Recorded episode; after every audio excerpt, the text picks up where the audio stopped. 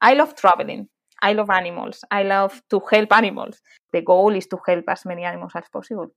And my big, big goal that I know that sounds really big, but would be able to impact in the global percentage of animals with families in the world.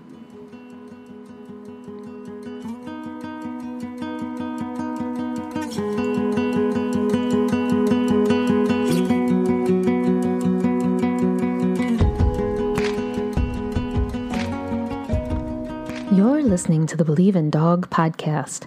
I'm your host and resident dog mom, Erin Scott. If you consider your dog a family member, then this podcast is for you. Let's celebrate the love and connection we have with our dogs. Not only can a dog be your best friend, but I believe a dog can be a healer, a teacher, and an inspiration. This is a place for us to connect in the joy of loving our dogs, and also a place where you know you're not alone in the difficult times or in the sadness of missing a dog that was an important part of your life.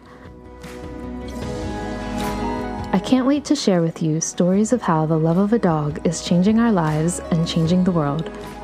This is Believe in Dog.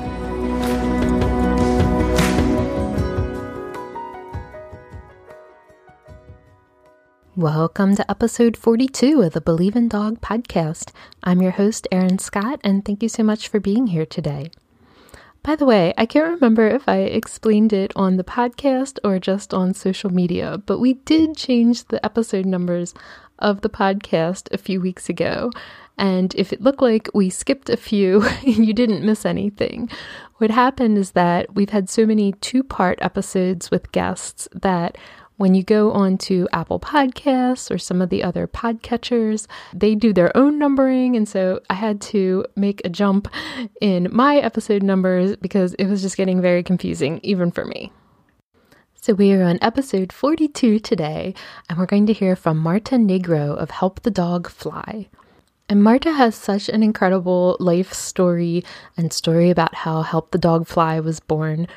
Like, she has lived an extremely different life from me. And I really loved that I had this opportunity to, to connect with her and to hear from her and hear what her life and her experiences have been like.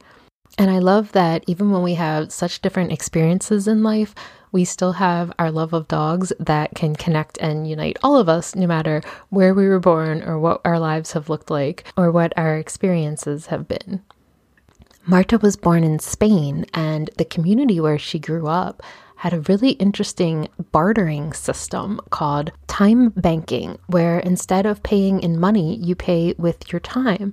So neighbors will trade their services in hours of time. And this system, this bartering system, has really impacted Marta and the way that she views the world. And you'll hear about how this bartering and time banking system plays into the values of her company as well. Marta's going to share with us about her travels around the world, which led to her falling in love with a dog in Thailand in March of 2020. Now, if March of 2020 holds any significance to you, you may recall something pretty big happened in the world around that time.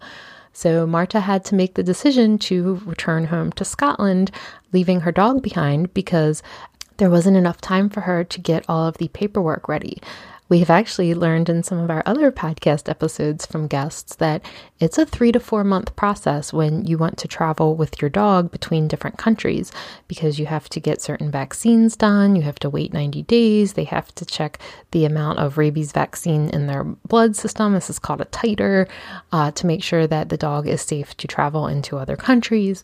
And obviously, Marta was trying to get home so that she didn't get stuck in another country away from her family, but that meant she had to leave Tispa, her dog, behind. And Marta spent a lot of time, several months, trying to figure out well, how am I going to get Tispa from Thailand to Scotland? And what she discovered is that there's all these different Facebook groups, and people are just trying to spread the word and kind of ad hoc find somebody who might be traveling that could help. And Marta's like, no, no, no, we need like one single clearinghouse for this. And she spent all this time looking for such a thing and she couldn't find it. So she decided to start it herself. And that's what Help the Dog Fly is all about. I can't wait for you to hear her story. But first, I just want to mention that I'm going to need you to stick around till the end of the episode so that I can tell you all the details about an upcoming giveaway that I'm going to have. I'm super excited about it, and I think you will be too. So now, let's get started with Marta Negro of Help the Dog Fly. So we are here today with Marta Negro from Help the Dog Fly. Hi, Marta. Hi, how are you doing? Thank you for inviting me. Yes, thank you so much for being here. You have such an interesting and amazing life, and I'm so excited for everybody to hear about it. I am not somebody who has done a lot of traveling, and so you have like such this adventurous spirit that I love, and I, I can't wait to share it with the world. I'm happy to share my story then. So you grew up in Spain, is that correct? Yeah, I'm from Madrid, from from Spain, and I lived there for half of my life, and then I started traveling, and I discovered the world of traveling, and I just didn't stop since then. And so, did you grow up uh, as an animal lover? Did you have a lot of dogs or other pets growing up?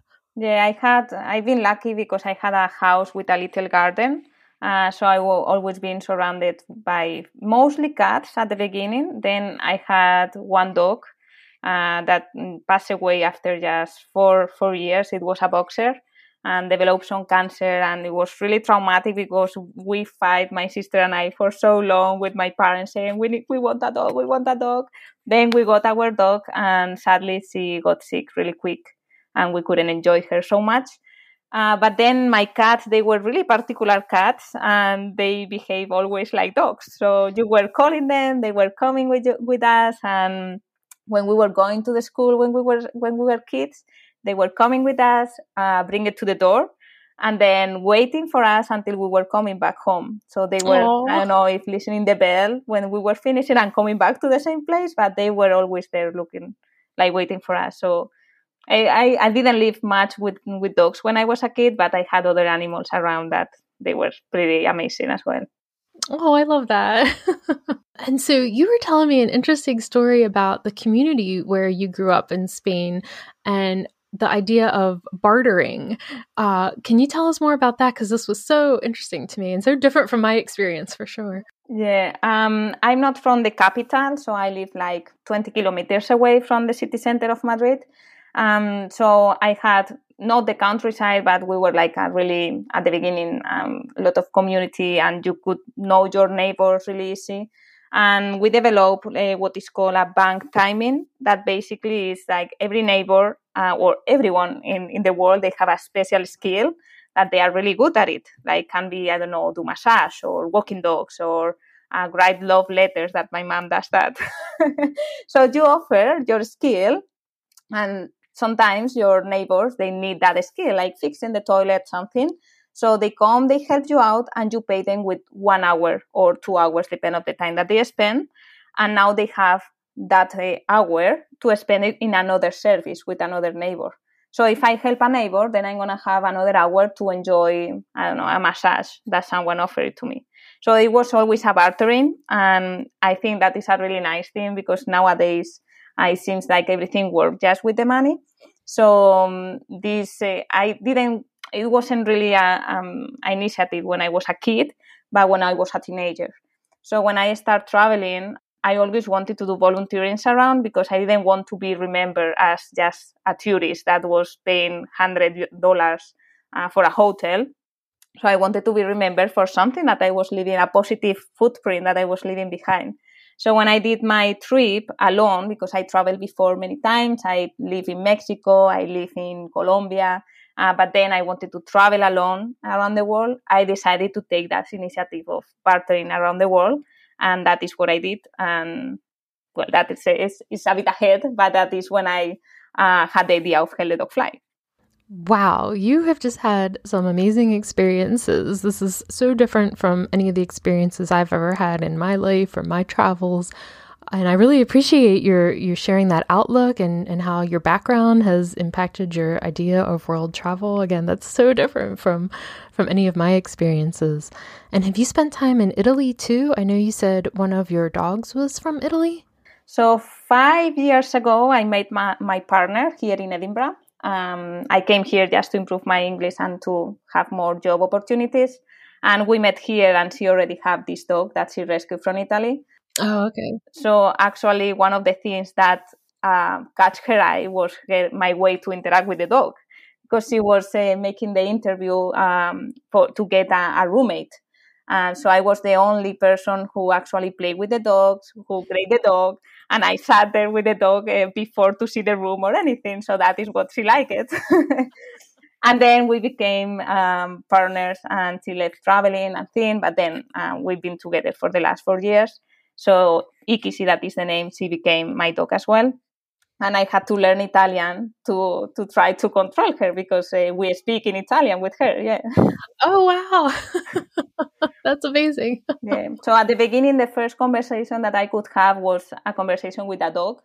So when I was meeting uh, my partner's parent, I was like, mm, I just know how to say sit, uh, give me the ball, and I don't think that is really useful to talk with uh, your father or your mother-in-law. Um, yeah, but little, little by little. Good girl. yeah, good girl. Yeah. That's funny. and so, tell me about your trip around the world. This was again, just you wanted to do it by yourself like that blows my mind. Like i could never imagine traveling by myself. And and where were your different stops? And and tell me all about those. So as i said i always had a background of traveling. I finished my degree in mexico then i went traveling to colombia and i stayed there for two years and a half. So i moved pretty like a lot. But I always been doing it or going somewhere um, to study where you have the support of the university or or going with someone else with friends. So i always wanted to travel alone because i i was scared to do it but i always thought why i have to stop to do something that i love just for the fear? So i need to face it. So i decided and i took the decision to set a time and say this day i'm going. So that date was in september of 2019 and i started in poland and one of the things that I was doing was the bartering. So all around Poland, a part of traveling doing hitchhiking, and that I had a really good experience. I crossed all Poland doing hitchhiking. It was really nice. Oh wow! Yeah. Um, I stopped in different cities and I was um, volunteering in hostels and in get, in get uh, getting free accommodation or then speaking with people. I exchanged I don't know um, Spanish omelette in exchange of a photo shoot session. So I was getting nice pictures in a nice city in exchange of cooking. So I was always doing that in all my in all the destinations. So from there I went to Russia. I did all the Trans-Siberian route. I spent oh, wow. in Russia like two months and a half. I was as well doing different volunteering. I stayed in Moscow and I was um, uh, the metro tour guide of Moscow. Oh. And was really nice because I learned a lot and and in Spain as well, I was getting free accommodation. So I was doing different things along the way, developing websites, uh, doing videos, everything. Until I arrived to Thailand, um, that I went to a shelter, a dog shelter in the north of Thailand, in Khon Kaen, um, to a foundation. This is called Saved Soul, Saved Soul Foundation. And they had 500 dogs. They still have 500 dogs and like 500 yeah, dogs. And wow. like 40 cats or 50 cats, like a huge place. Um, so I spent there at the beginning, the first time, like almost two weeks, and it was life changing. Like it was a really hard experience because it was the first time that I saw a dog dying. It's true. Uh, it was really hard for that. Every day uh, there was something's going on, like I don't know, um, a spider, like a snake, uh, bite a dog, and the, in the morning the dog was dead or they were fighting between each other, or they were sick and they don't have enough resources. But then on the other hand, it was the best experience in my life because you, you had the bad side, but then you see when a dog um, is changing every time that it sees you, and that is what happened with my dog, with Tispa. So I entered in one of the one of the crates the first day, and they told me just try to socialize with the dogs and so they can start smelling you and they can get confident with you. So i just sat in one of the bamboo tables that they had and i left the dogs to approach me. So i remember in that crate there were three or four dogs and two of them they were all running really scared all around not doing anything and she came to me and she had like a really big bite in the head I think one of the roommates bite her, and many many animal like many dogs they were bullying her because she was one of the weak on the on the crate. And so I took her with me to the vet, to the clinic, and for the next 10 days i was the one taking out of the gate of the crate and putting it in the in the table to take all the care and i was seeing how she was changing like the first day she didn't want to go out of the crate and then the second day she was a bit more happy to see me and then until the last day that she didn't want to go inside again um, so talking with my partner i say well if i will adopt one dog i think it would be her and she asked me why you don't do it. I said, well, we have a dog at home. I'm still traveling. You know, it's pretty hard to adopt abroad. So, and I remember to think about it and think I'm gonna regret if I don't do it. To be honest, and I think one of the worst things in your life is to regret about something. So I start informing myself how to do it. I start all the process to put it all the all the rabies vaccines and all the paperwork. And usually to prepare a dog to fly takes between three and four months. They you need to send when there is a country that they have rabies you need to send all the blood to test it in europe for example. Right. And they tell you if they have the enough antibodies to to travel and to fight the, the rabies after the vaccine. And then you need to stop uh, like a wait after that uh, i think 90 days. So it's like a long wait. Yeah. So um, I start all the process and I say I'm gonna keep going traveling uh, around Asia, and then when she's gonna get ready to fly, I'm gonna go back and bring it with me. And this was March 2020. and what happened in March 2020? that COVID happened. I was in Myanmar by that time. They were starting to close all the borders because uh, Myanmar has um, the border with China as well. Uh, right. Uh, so they wanted to close everything. I was like, I don't want to get stuck here in Myanmar. Yeah. So I ran to Thailand and said, at least if I want to get stuck, it's in Thailand with my dog. I can stay there in the shelter helping animals while all this craziness uh, goes away. So I arrived again to a shelter and I stayed there. And my plan was was to stay the next two months. Uh, that that was the time that I was needing to to prepare this part to fly. But then all my family and friends from Europe, they were saying, Marta, this seems worse than it is. Why you don't come back? If something happened, you are going to be closer to us. And my heart was like, you know, I don't want to leave her behind because I took the decision to, to bring her. I made her the promise that she was coming with me. Um, but then in the end, I had to put it in balance and, you know, I had to put my family before than, than the dog. So I came back, um, and from the distance, I was looking for different options to bring her. Uh, so I found out that I could do it through cargo flight, which was really expensive, like two thousand dollars more or less. Then there were different companies that they, they use travelers as well, and they charge you uh, more around eight hundred dollars more or less. And then I found out the figure of a transport volunteer that basically they are travelers that they are gonna do the same way that the animal needs to do, and they they do it like they agree to to move the animal and to bring it to you. So to find a flight volunteer was really difficult. Like I struggle a lot. Um, currently, there was in that moment just uh, Facebook groups where you can post uh, like I need this dog to be moved from this from this place to this place and and you try your luck to see someone see that post and exactly match the travel that they need to do. Right. So i've been for i was like for more more than a month trying every day posting posting posting until i found a travel volunteer uh, but then she got the, the flight canceled because of covid so everything start everything so it was a really anxious moment but long story short, I managed to bring Tispa to Europe um, from to Paris, and then we we drove to to Scotland. And during the way, I was thinking, must be many people that they struggle as I did. Like I was waking up in the morning really anxious to know if I will find a, a person who will bring me my dog, you know, because I was feeling that I was failing her. I was failing my um, my my word or saying I'm gonna bring you with me right? So, how long did it take? Uh, when did she finally make it to Paris? So, I came back in March, and by the end of July, she was already in. Oh, okay. Yeah, so it was several months. Yeah, yeah several months. Yeah. And I was one of the lucky ones because there were many people that they've been waiting for years to try to move their dog. So I was pretty lucky.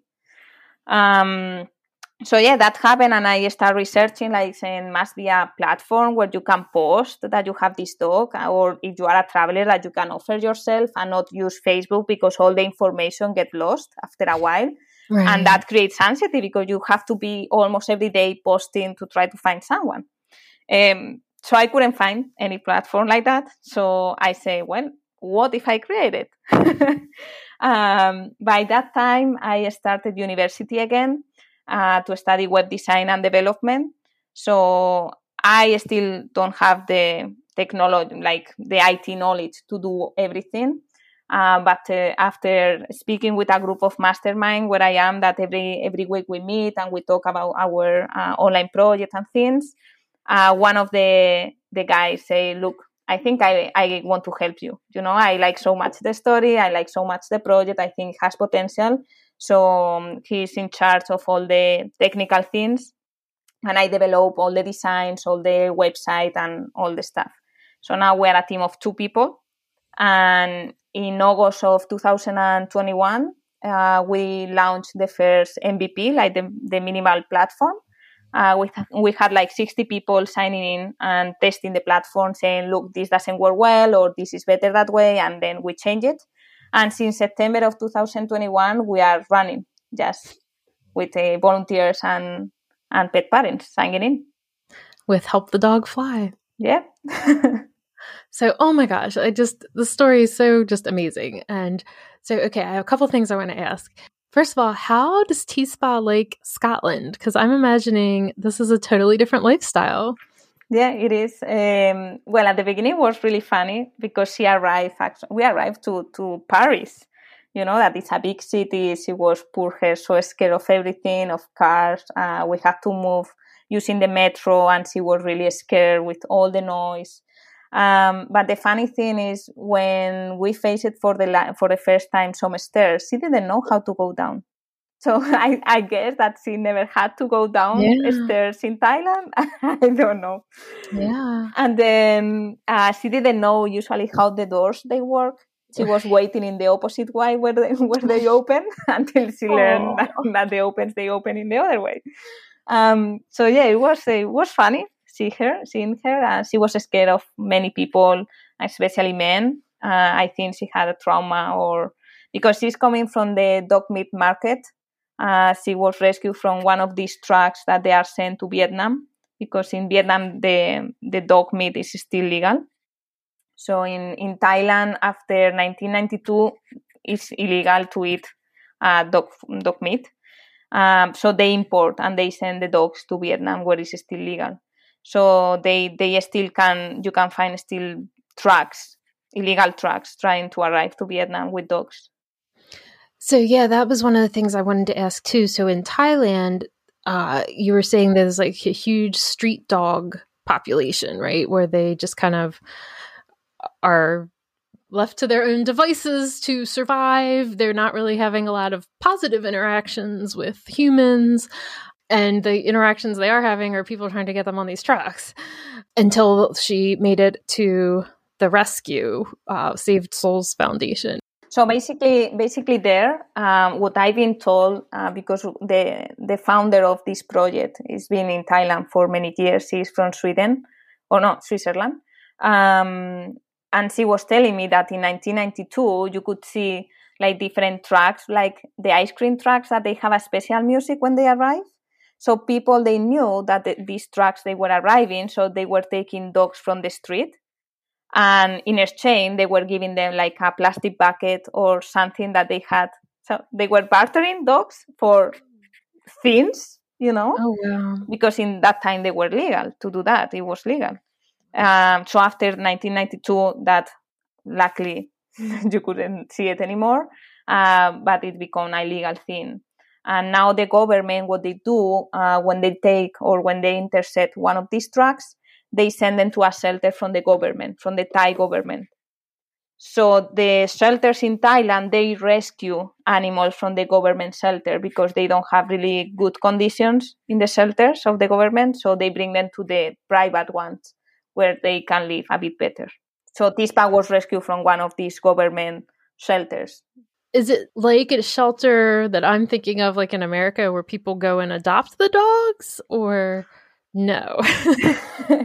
well, people can do that. When I was there in Saved Souls, I saw a couple of dogs getting adopted from Thai people, but that is not um, regular thing, let's say. Um, and I understand because in the countryside where I was, many people they didn't have resources. So if they don't have resources for themselves, right. why they should take another responsibility of a right. dog, right? right? No, I understand. Yeah. Um, but then people, they are. I when I was there, I could see two different type of people. The one that they were really aware of the needs of an animal and they were taking care of them really well. Another one that they were treating them like objects. So I remember one case when I was there that we went to rescue one of the dogs from a man that was living in the in the um, in the village. And when I saw that dog, I don't know if they would ever feed him. Like he was old, like it was like ten years, but you could could just see bones. The the owner wasn't taking care of him, and one of the women had to talk with him, say, "Look, give us the dog we are gonna take care of him. Probably he's really sick.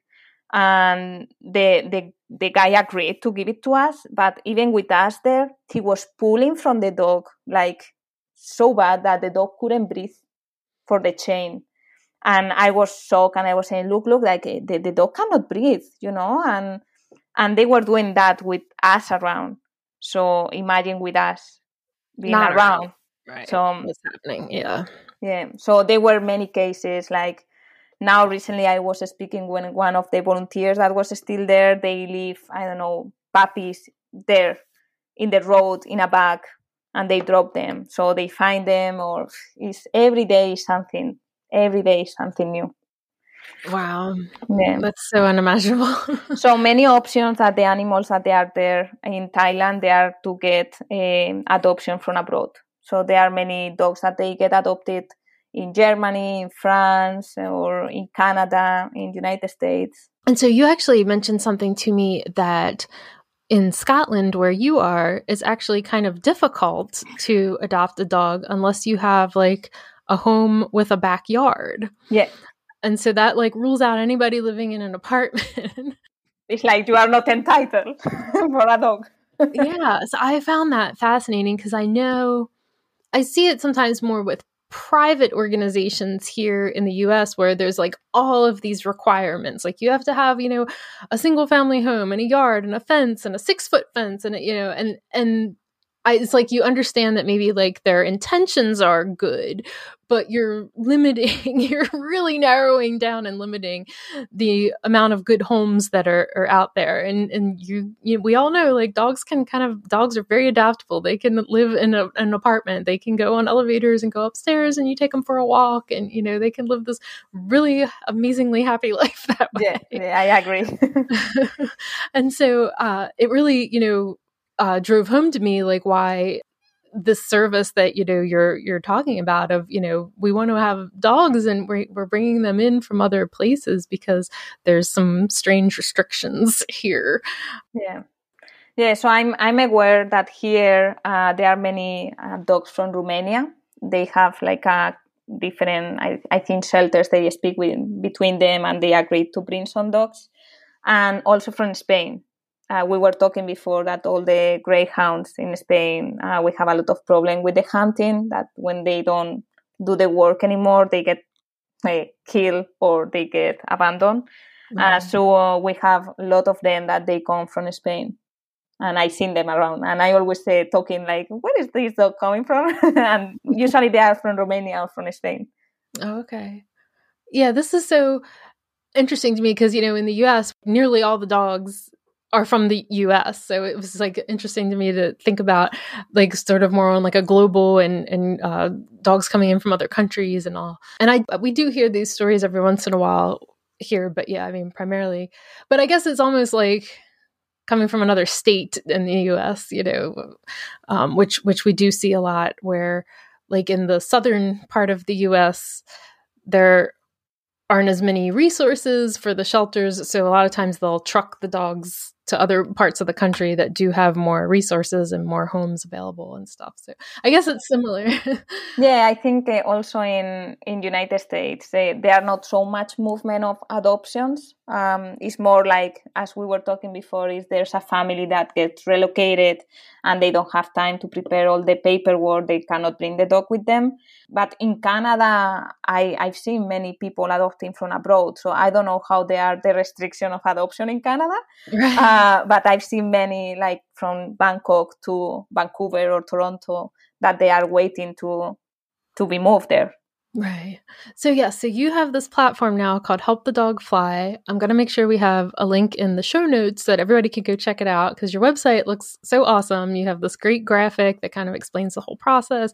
You can see the dogs that, like, I was just looking at them. Like, there's this one guy who just was like laying with his belly up, and I was just like, oh my God, like, I'm ready to go fly there just to help him get home, you know? yeah, you know, that's the reason to travel now. Let's gonna bring a dog. We just do it for the dog. that's like totally something I would do. I, um, I'll tell you something that I have not actually shared on the podcast yet. Um, my husband and I had a situation recently where there was somebody in our universe who had a dog that they weren't really able to take care of anymore. And the dog was was a little poodle. She was 12 years old. She had gone blind. She had some health issues and she really needed a new place to stay. So I was working every connection that I have to help find this dog a new home. But it's for a 12 year old blind dog, you know. So I had some amazing friends who were were helping me kind of network the dog and posting it in different places. And I get a call and it's like this perfect situation. It's like exactly what I envisioned.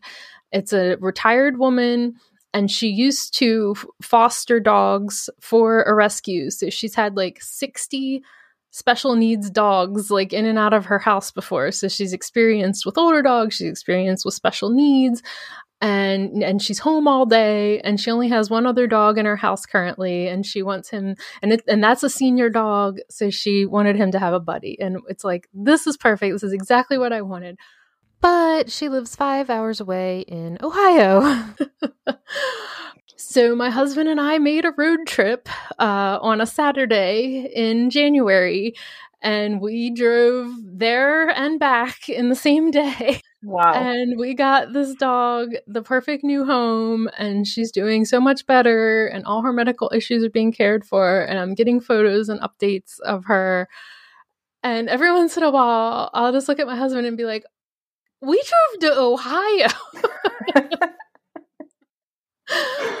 but that was just what we really felt like we needed to do and it was just the perfect situation and i had gotten all kinds of i like you know because she had worked with a rescue i was able to get references and everybody's like this is the perfect place and so you know it was worth it to us to take a day out of our lives to do this trip you know and so um so my heart is really with your your purpose here.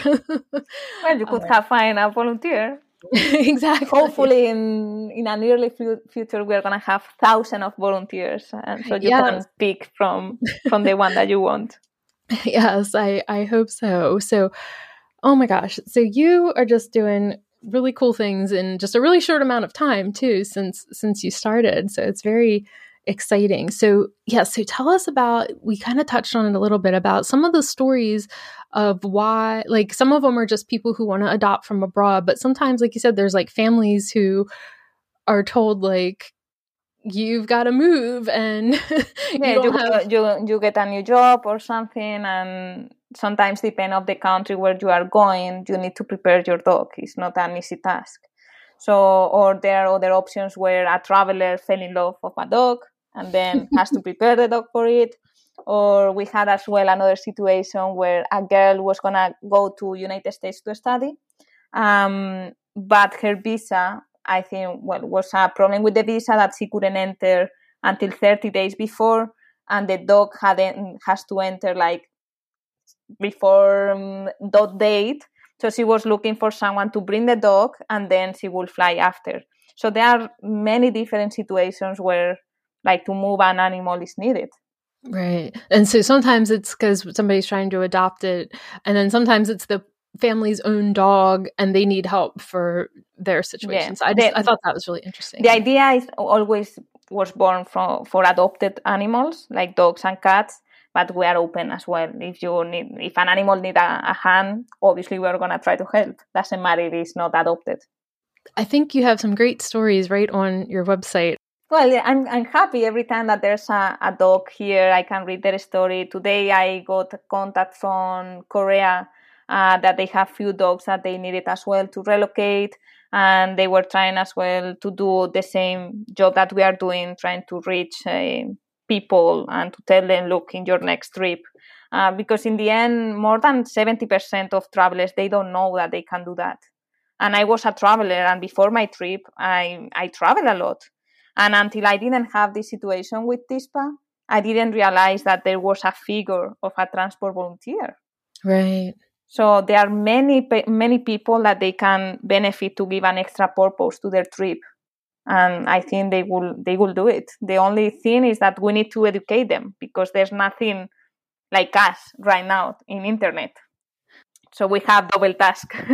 So tell us about the process for the the person who's a volunteer that's like, "Hey, I'm going to, you know, this country and I'm going to that country, so I can help." So what what does that look like? So you enter in the website, you register as a volunteer, and there you need to just fill your profile with a bit of your details. We like to know who is behind, so we always say like, "Tell us a bit about yourself."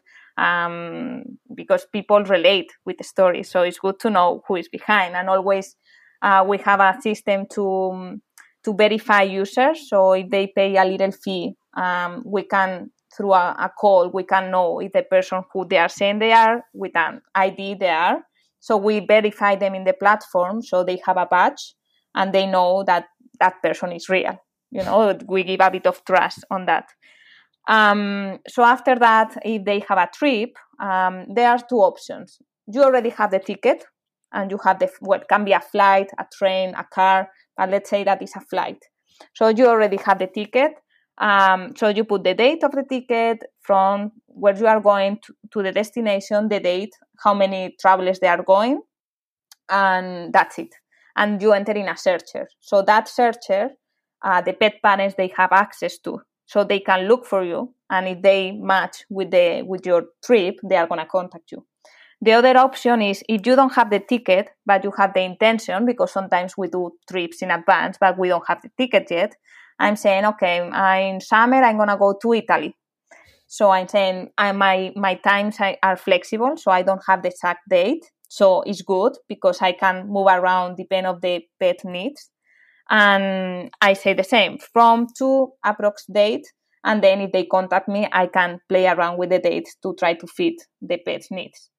So that would be the, the, the traveler. Basically, it's just to be proactive and put your, your future trips or your intention to travel. And then the other profile is the pet parent. So the pet parent, they enter, they register as well, and they have to create a form for the pet. So they have a picture with the story as well. We always encourage to say, tell us about your dog. But then we share it in social media and people, they like to listen stories and they we like to touch people's hearts, you know, because that is how it works. So usually the same uh, from which destination to where to arrive. Uh, the weight of the dog, that is important because usually if they are more than eight kilos, they have to go on hold. If not, they can go in the cabin. And then that's it basically so they enter as well in a database where the travelers they can find them so the both profiles either travelers or pet parents they can be proactive and they can find themselves so it's like a skyscanner or a google of uh, pets and travelers. Right. That was actually a question i had for you too uh, with the weight of the dog and whether they can ride um, fly in the cabin or in like the, the cargo area. Does that matter to you? Do they have to be able to fly in the cabin or is it okay? Depend of the preference of the traveler. Okay. uh, the traveler is willing to take usually cats they are the one that they travel the most in cabins. If they are willing to take the the animal with them in the cabin it's up to them.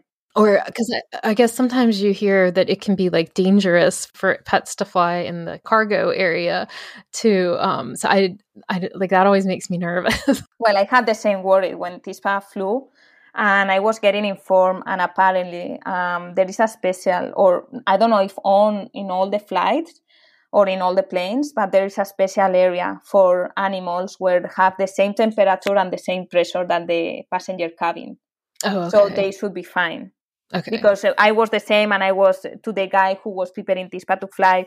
Uh, are you putting a blanket to her in the crate? Are you putting that? I say no, there's no need. Actually, it's, it's gonna be warm. You know, it's better if it just has a couple of um, towels and and that's it. Okay. Um, so, yeah, but I had the same worry. I don't know if it's with all companies because also I I read some news, not really often, but the animals they struggle in cabins, mm-hmm. uh, in the on hold. Um, mm-hmm so don't know if it's in in all their airlines. Oh, okay, okay. Thank you for sharing that. I'm glad you looked into this because you just hear these kind of horror stories every once in a while in the news. So I didn't even know that there were planes that did have temperature controlled areas. So that's the thing I was definitely wondering about. And then for the traveler, actually, it's really easy.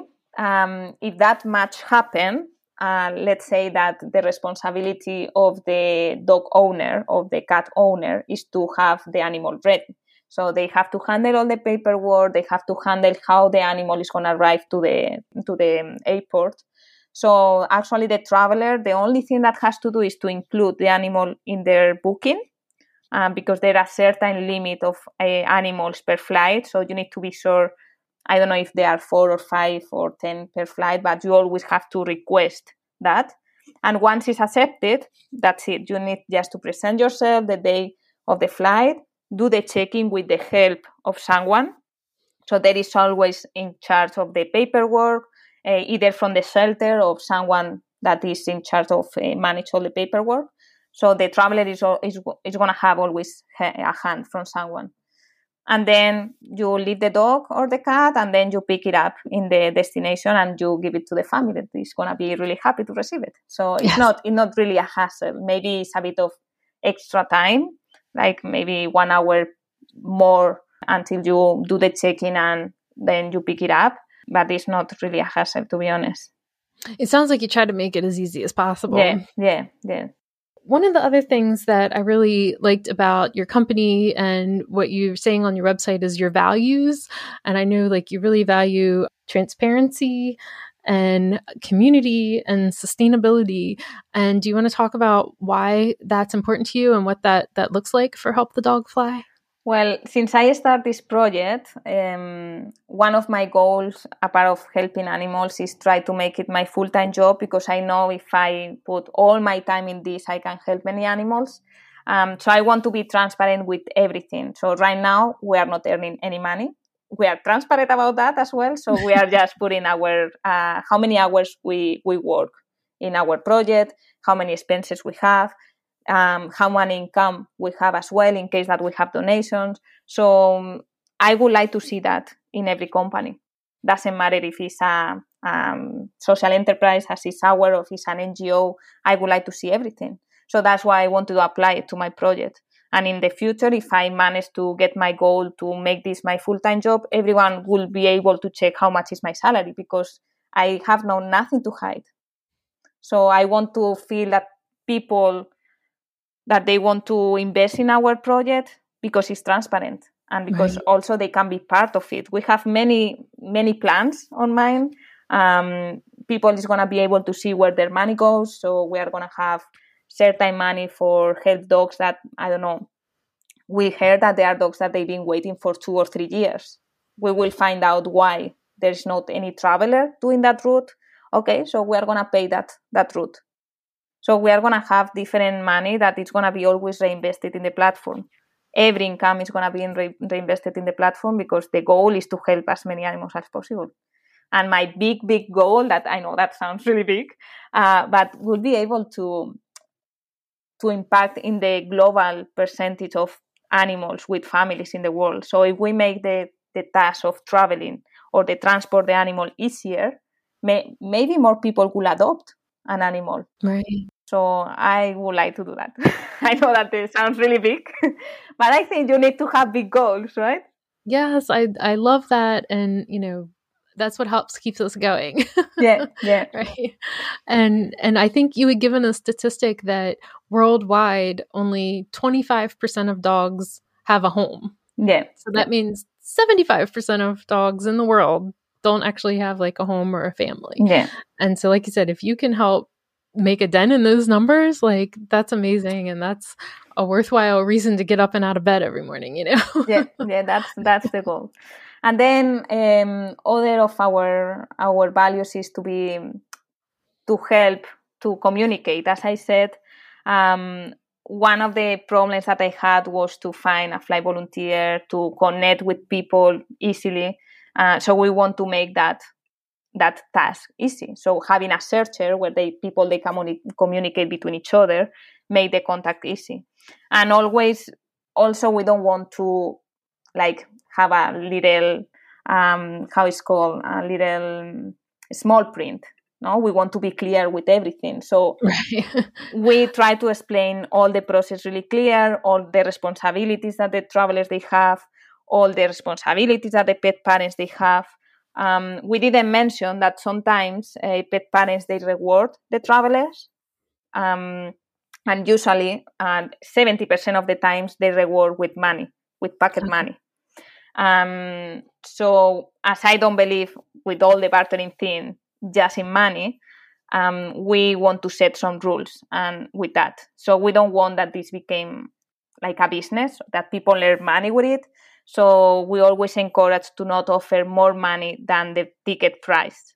Okay one that is one of the things and then the other one we have the options to that the pet parents they can offer accommodation instead of money so if the mm-hmm. traveler arrives and they can give them i don't know um, a hotel or even if i will be flying to i don't know again to italy and the family wants to host me for a week in exchange because i bring them their dog I would be happy to have um, an experience with an Italian family and discovering the city with a with a local.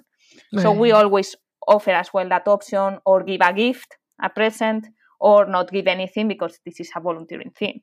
Right. So we want to be as well really open about that and and really clear with everything. And then the last thing is the sustainability.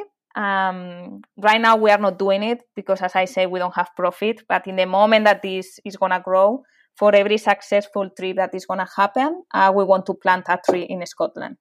So we want to reduce as well the CO2 that uh, planes and our mm. life as well uh, impact in the world. So yeah, that are our basic um, values. right. No, I think that's great, and I like. I wish more companies were upfront about more purposeful about. We actually have values that we want to bring into the world and it's not just all about money. Exactly. Yeah. Um, so yeah so i like i i totally just believe in in what you're doing and and believe in operating that way in in life. And and quite frankly the world would be a better place if we all did that you know? No but this is not my my first uh, project. Um, i had other projects that they weren't successful and i think one of the reasons apart of that i didn't have the same knowledge that i have now is that i wasn't in line with the values of them so right. sometimes I wasn't feeling to shout my story about that project in question. But this one for me is, is like perfect. I love traveling. I love animals. I love to help animals. So this is the first time that I feel so in line with a project that I wanted to make it work. Right. so it's important that the values of what you are doing as well they go in line with what you want to do because if not in at some point it's not gonna work.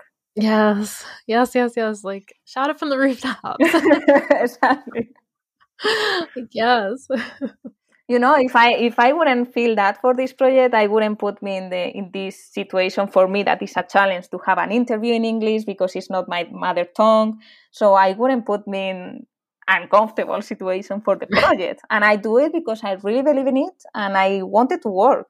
So that's why sometimes you need the values to be really like in line and have the roots of of who you are well i just want to say that i think your english is amazing thanks and I appreciate, you know, I, I didn't think about that. And I, I appreciate you stepping outside of your comfort zone to do this with us because it didn't occur to me that it was outside your comfort zone. Yeah. So thank you for sharing that. And I, I appreciate you. And I, um, I, I think you're doing a great job. Thanks. and I think everybody listening will think so too. well, I am so excited that I got to meet you. And I just remembered I forgot to tell one part of the Tispa story, which is the video. You have a YouTube video. I have watched it like numerous times and i'm going to make sure we share it in the show notes for the audience so that they can see and i mean it really shows the saved souls foundation um, property. It has a visual of what this street dog life looks like for them. I think it says something about you know you can see the scars on her body are a reminder of the life that she has led and it's but it's but it's hopeful and it's optimistic and it's you know it, it's why this is important and it, it really drives home help the dog fly as well that you know these are the dogs you know puts a face and the story to the dogs that are being helped and uh, so i really want to make sure that everybody who's who's listening gets a chance to watch that. Well and if they like it we are preparing this is a a new a news. We are oh. preparing an ambassador experience who is gonna be to be a volunteer volunteering volunteering Saved Soul Foundation, uh, being an ambassador of Help Dog Fly. So they oh, can yeah. have a volunteering experience with dog, and then maybe in their way back they can help to bring a dog as well if there is oh, any wow. dog needing. So stay tuned because maybe we're gonna launch it soon. oh, that's exciting! You heard it here first. So it's a it's a yeah. Actually, it's the first time that I say it, and now that I say it, it has to happen because exactly. I'm working on it. well, Marta, thank you so much for your time, for sharing your story, for doing this all in English. like you are awesome. I can't wait for everybody to hear about this, and, and I hope that it inspires more people to to consider this uh, on their travels. Well, thank you for your time and thank you for giving me the space to tell my story, Erin. Thank you.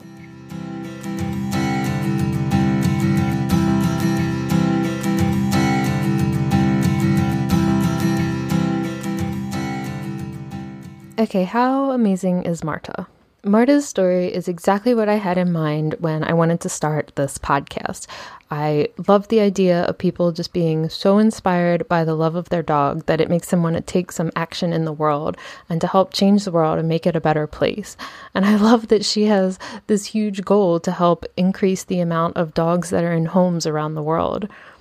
This episode and this conversation with Marta really gave me you know, a chance to have some perspective and and to step back and think about what dogs and the situation of dogs looks like on a more global level. I was really blown away by the statistic that only 25% of dogs in the world are actually in a home. And when I hear these stories, like Marta shared about the street dogs in Thailand, and we heard before from the women of the doghood who grew up in India about the street dog problem there. And, you know, again, that's so different from, from anything I've ever witnessed or experienced in my life. And I, I guess me as a person, I, I enjoy just hearing and learning about what things are like in other parts of the world and trying to, you know, erase some of my ugly Americanism and realize that, you know, the US is not indicative of, of what things are like worldwide. And I was so just, you know, amazed by the travels that Marta has made. You know, I am not somebody who has really traveled a lot internationally. Uh, my husband and I did go to Antigua on our honeymoon. And other than that, the only other time I've ever left the country was when my parents took us to the Canadian side of Niagara Falls when I was 14. But hearing about this opportunity to, to fly and to travel and to do good and make some positive impact in the world, that actually does make me think more about the opportunity of traveling. I love the whole idea about taking a volunteer vacation to help out at the Saved Souls Foundation in Thailand. That's totally something I could see myself doing. And even if you don't have any plans for international travel in the near future, I hope that you will still check out Marta's Help the Dog Fly website because I just found it so interesting to read all the different stories about the dogs and, and learn about them and their families. And Marta and Victor really have built this really cool website. And every time that I go to helpthedogfly.com, I can see that they've been doing more updates and adding new features and functions. And so I know that Marta and Victor are very hard at work over there. Also, make sure that you check the link in the show notes to the YouTube video about Tispa and her story. Marta put together this whole video that has footage from when she first was introduced to Tispa at the Saved Souls Foundation, so you can get a visual of, of what that looks like in Thailand and of, about Tispa's background and how she came to be in Scotland with Marta. Uh, this was before Marta even had the idea for Help the Dog Fly, so this is really just sharing Tispa's story as well as you know, giving a visual to the the perspective of street dogs in in this part of the world. It was really moving and powerful for for me to watch, and I've watched it several times. And can we also just take another moment to acknowledge that Marta did that whole interview in English, and English is not her native language. You know, she grew up in Spain, obviously, Spanish is her native language, and yet here she is out mastering the English language, which is extremely difficult to learn. And, you know, half the people that speak English can't even speak proper English. but here's Marta giving whole interviews because she's so passionate about spreading the word about Help the Dog Fly and helping more dogs around the world. So, Marta, just thank you again. Again, I was the ugly American who never even considered that this was outside your comfort zone. And so you are just fabulous, and thank you so much. So, before we sign off, I have to tell you about the exciting giveaway that I'm going to have coming up. I have two pairs of tickets to give away to the Pawject Runway event here in Baltimore. Pawject Runway is the hippest fashion show on four paws and it's coming up on Friday, April 29th.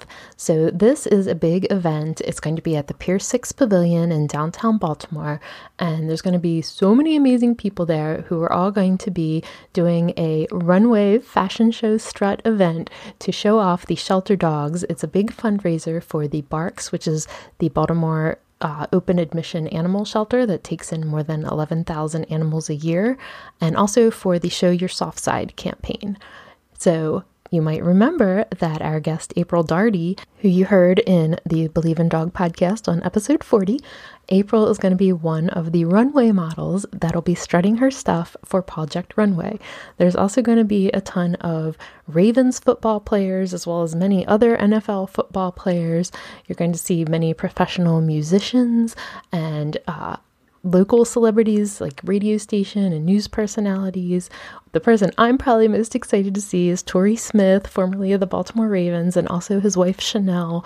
They are huge uh, BARCS and adoption and rescue shelter supporters, and I'm super excited to have the opportunity to see them up close.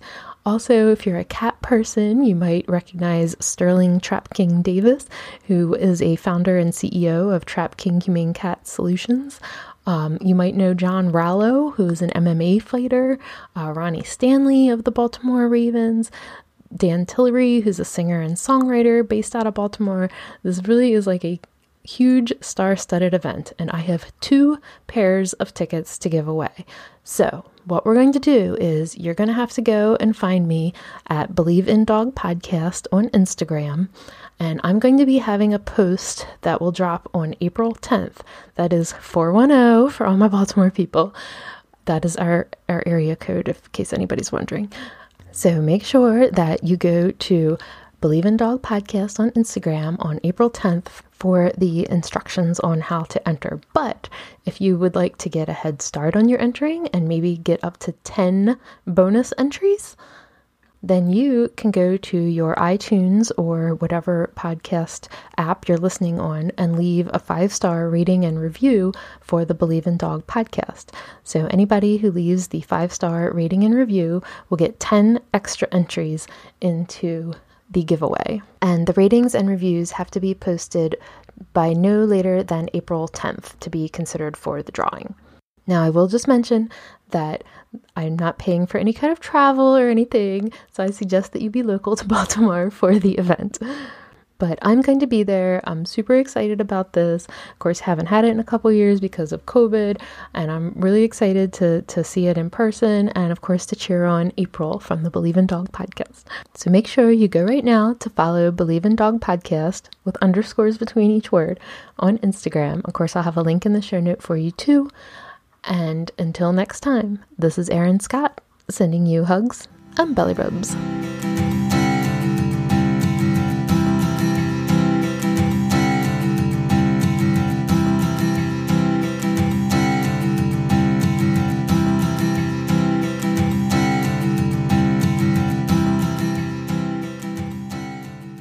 Dog podcast is a production of Hugs and Belly Rubs, LLC.